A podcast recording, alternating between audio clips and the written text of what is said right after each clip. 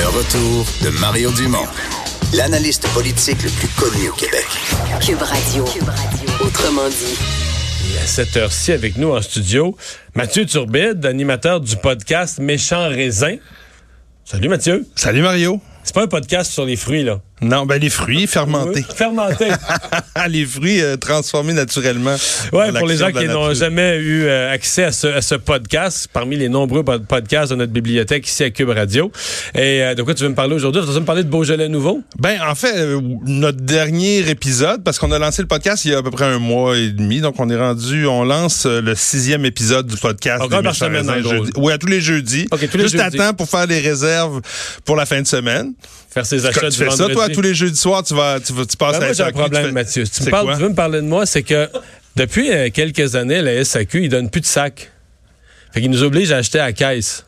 Ah, mais tu peux apporter des sacs aussi si tu veux. Mais tu peux aussi Ouais, demander une des- caisse en, en carton. Tout à fait. C'est ça. Fait que t'es obligé d'acheter par 12. Fait que non, je n'y vais pas tous les vendredis faire mes réserves. Là. Mais t'as peu, Mario. Non, je prends pas- je Une prends caisse pas de 12 par fin de Une semaine. de 12 la fin de semaine. T'as le vendredi, t'as le samedi, Ouais. t'as le brunch du dimanche. Ouais. Puis le dimanche soir au souper, puis... Ouais, Non, ça. quand ça même. commence à faire beaucoup. Faudrait avoir de la Tu visite, peux- Tu peux y aller à, toutes les, à tous les mois comme ça.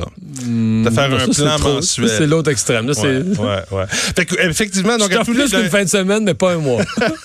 Mais je te répondais, Mario, à Oui. ta question sur le Beaujolais nouveau, parce que le dernier épisode, on l'a diffusé donc jeudi dernier. Jeudi dernier, c'était le troisième jeudi de novembre. Le troisième jeudi de novembre depuis des, des décennies, c'est réputé pour être le jour où on, on, on sort dans le marché, dans le fond, les, les, les premières cuvées qui ont été travaillées avec les raisins de l'automne euh, euh, de l'automne présent. Donc, le Beaujolais nouveau, ça prend à peu près, vous le savez, faire un vin d'une manière tout à fait naturelle, là, ça, ça prend quelques semaines, donc un mois, un mois et demi. Puis là, le- on peut embouteiller des premières cuvées qui sont Ils n'ont pas évidemment vieilli du tout. Là. pas vieilli, c'est c'est très juteux, c'est presque un jus de fruits fermenté tout tout tout bonnement, puis ça donne des vins très légers. Puis il en reste encore dans les SAQ. J'ai passé, euh, je pense dimanche, euh, donc il y a deux jours, il y avait encore quelques bouteilles. Mais il n'y a plus un gros, qui- euh, il y a plus un gros buzz autour de ça. Mais ça, il y a, il y a 10-15 ans, ça, revient. étrangement parce que c'est ce que je dis d'ailleurs dans le podcast, ceux qui, qui, qui pourraient aller l'écouter là sur euh, sur Cube Radio, fin de la plug, euh, dans la section balado.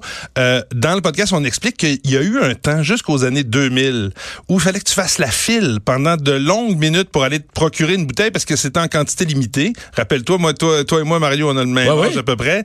Donc, euh, dans les années 90, Il y avait la 2000, publicité aussi. C'était un événement. publicité. Ça passait aux nouvelles. Tout le monde, ce soir-là, euh, voulait faire son souper avec une bouteille de Beaujolais nouveau le jeudi, etc. C'était Et là, c'est devenu, après ça, le contraire. C'est-à-dire qu'en cinq ans, Une t'étais complètement out si tu, tu t'achetais une bouteille de Beaujolais nouveau. Tu passais pour un parvenu, euh, quelqu'un qui connaissait pas le vin. Tu peux pas boire ça. Du Beaujolais nouveau, voyons donc, tu te fais avoir, c'est du marketing, etc.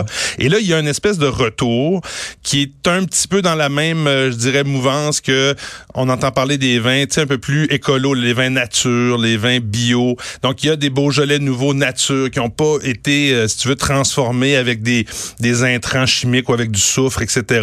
Ça revient. Donc, chez les jeunes qui n'ont pas connu l'aspect quétaine du Beaujolais nouveau il y a une quinzaine d'années, ben là, ça redevient. C'est un peu le cycle normal des modes Ouais. qu'on voit souvent là, dans, dans l'alimentation.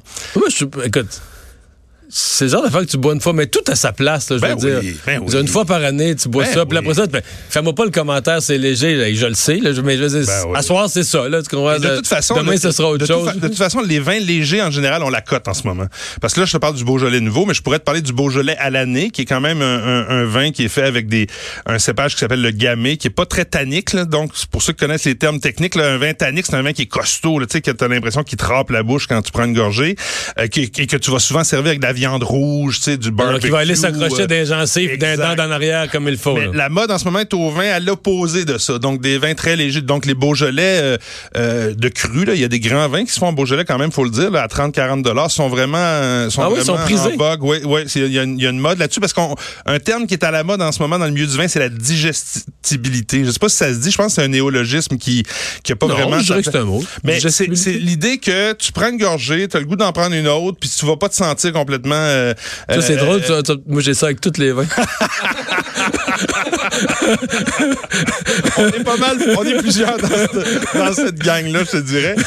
Mais surtout quand le vin est bon, tu sais. Puis, euh, puis d'ailleurs, c'est ça l'idée. Là, on parle du Beaujolais, mais la, le podcast, qu'on- l'épisode qu'on a enregistré euh, récemment, puis qui Donc, va sort diffusé jeudi. jeudi. Il nous parle de quoi? On parle, on a invité, euh, pour ceux qui, qui tu sais, les, dans le monde du vin, moi, j'en, j'en ai écrit des chroniques sur le vin. Je fais un blog sur le vin depuis des années.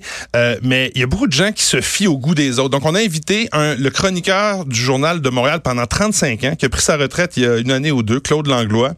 Et euh, on l'a invité donc à venir nous parler de ses coups de cœur à lui. Donc, on fait aussi des entrevues avec des gens qui sont des, passionnés de vin. Des fois, c'est des producteurs de vin qui viennent d'Europe, qu'on qu'on assoit à la table puis qu'on interviewe. Des fois, c'est des passionnés à Montréal ici. Euh, et, et là, cette semaine, donc, Claude Langlois vient nous parler. Puis on en profite pour déguster ensemble un vin canadien. Savais-tu Oh. qu'il y, a des- il y a quand même des vins canadiens qui se... Moi, j'en achète quand même pas mal. Québécois, Canadiens, moi, Ouais. je- j'en ai introduit en masse. là. Et là, il y, y a un vin un peu mythique dans l'histoire du vin au Canada qui s'appelle le Clos Jordan. Parce que le Clos Jordan, c'est un vin qui a été un, un vignoble qui a été créé de toutes pièces dans les années 90 par la maison Boisset, qui est une grande maison française. Ils sont venus en- dans la région du Niagara. Ils ont acheté, ils ont cherché un terrain, ils ont acheté, ils ont investi l'argent que une grosse maison de vin bourguignonne pouvait investir pour créer un, un vrai vignoble à la française, mais en Ontario. Et ça a eu un grand, un grand coup de marketing dans les années 90. On vendait ces bouteilles-là, là, 75-80 dollars la bouteille. Des chardonnays, comme en, Bourgogne, des pinots noirs. Donc vraiment là, sur le, le style euh, des vins de Bourgogne. Chardonnay en blanc, pinot noir en noir. Et après ça, ça a été racheté, vendu. Il y a eu des problèmes. Ils ont même arrêté de produire il y a quelques années, pendant une année. Et là, le, le, le vignoble revient au Québec avec des prix beaucoup plus, euh, euh, je dirais, accessibles. C'est quand même des vins chers. Mais tu sais, dans 40 dollars la bouteille, 35, 40, 45 dollars la C'est mieux bouteille. que 80, selon les- là.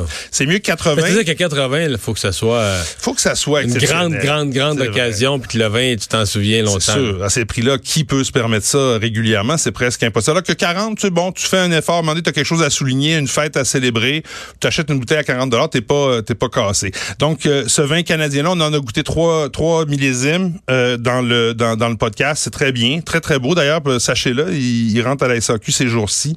Et euh, puis à chaque, chaque épisode de podcast, Mario, tu devrais voir ça parce qu'on enregistre ça dans le même studio dans lequel on est assis en ce moment, ce grand studio de Cube Radio. Et là, sur la table ici, là, les gens voient pas, mais ceux qui peuvent nous voir des fois, C'est plein de vin. les- il y a des bouteilles de vin. La semaine passée, on avait les Beaujolais nouveaux. Ça, ça- écoute, c'est une dégustation. Donc, on accroche les micros avec les verres. C'est une, euh, je te dirais, une heure de plaisir parce que bon, quand tu parles de vin, il faut pas que tu te prennes trop au sérieux. C'est quand même un, un plaisir de la vie. Donc, euh, c'est ça un peu. il y a un chauffeur qui vous ramène chacun chez vous. Et voilà. après, Non, le, sachez- podcast. on- sachez qu'on crache quand même. Ça, les gens le voient pas. C'est pas élégant. À la télé, on ferait pas ça, mais on est capable, c'est si on veut se garder euh, un peu le palais. Ça, tu lé- c'est pas élégant. Je suis même pas sûr que c'est légal. Légal. C'est le contraire qui serait illégal. De trop boire et de prendre la, la- la- la route par Mais après. justement, c'est pour ça que je dis un chauffeur, Ah ouais. mais pas cracher. Ça n'a pas de bon sens de cracher du vin. Ben, quand il est pas bon, là, c'est pas grave. Et ça te permet de garder ton palais plus en forme.